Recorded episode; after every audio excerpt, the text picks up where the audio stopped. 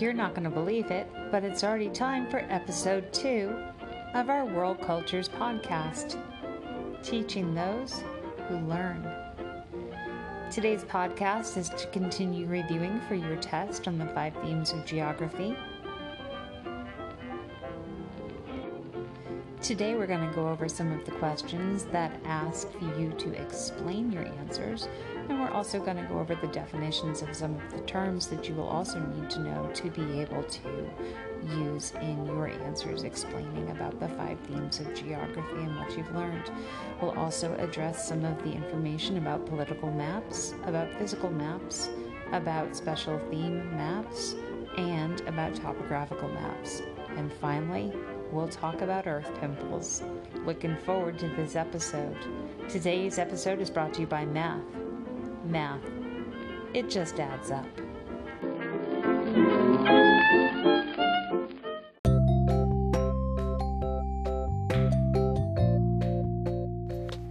So, the first question we're going to talk about is the difference between the two types of location. The first type of location is absolute location, and the second type of location is relative location. The difference between them is how they are communicated.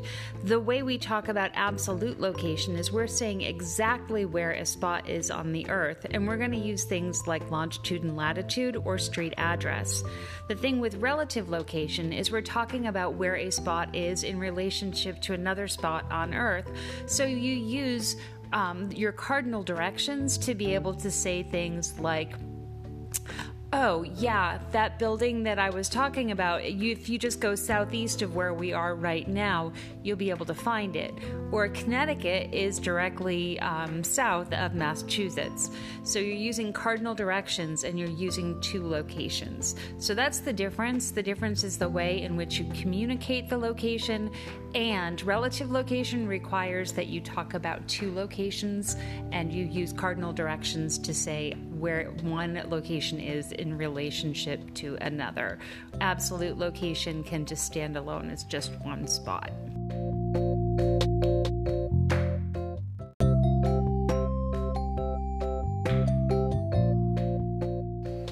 Ladies and gentlemen, let's talk maps. My best friend Dora has one in her backpack, and y'all need to know a lot about maps, so now you all have your very own atlases in your binders. For this test, you need to know the difference between a political map, a physical map, a topographical map, and understand that there are also maps that are called special theme maps. Political maps show boundaries, show names of countries, show cities and states and have all of these imaginary lines organizing the globe. Physical maps show the physical features and landforms and bodies of water on the map. They show oceans and mountain ranges and deserts, and they usually do this with different colors and different um, keys on the map to show different um, landforms and physical features, basically. Then we have topographical maps. Topographical maps show elevation of land, and they do this with either circles or colors. Remember, the smaller the circle, the higher the elevation. The lighter the color, the lower the elevation. So when you're looking at a map, the smaller the circle, when you're looking down at the map, then you know that the higher that land is. Also, the same thing with colors the lighter the color, the closer it is to sea level.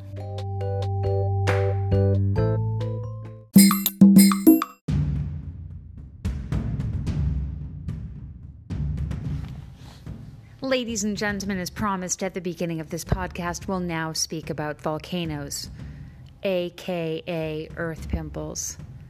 Volcanoes are like pimples because they are both mountainous outcroppings on a normally smooth surface, which under pressure will cause tremendous explosions.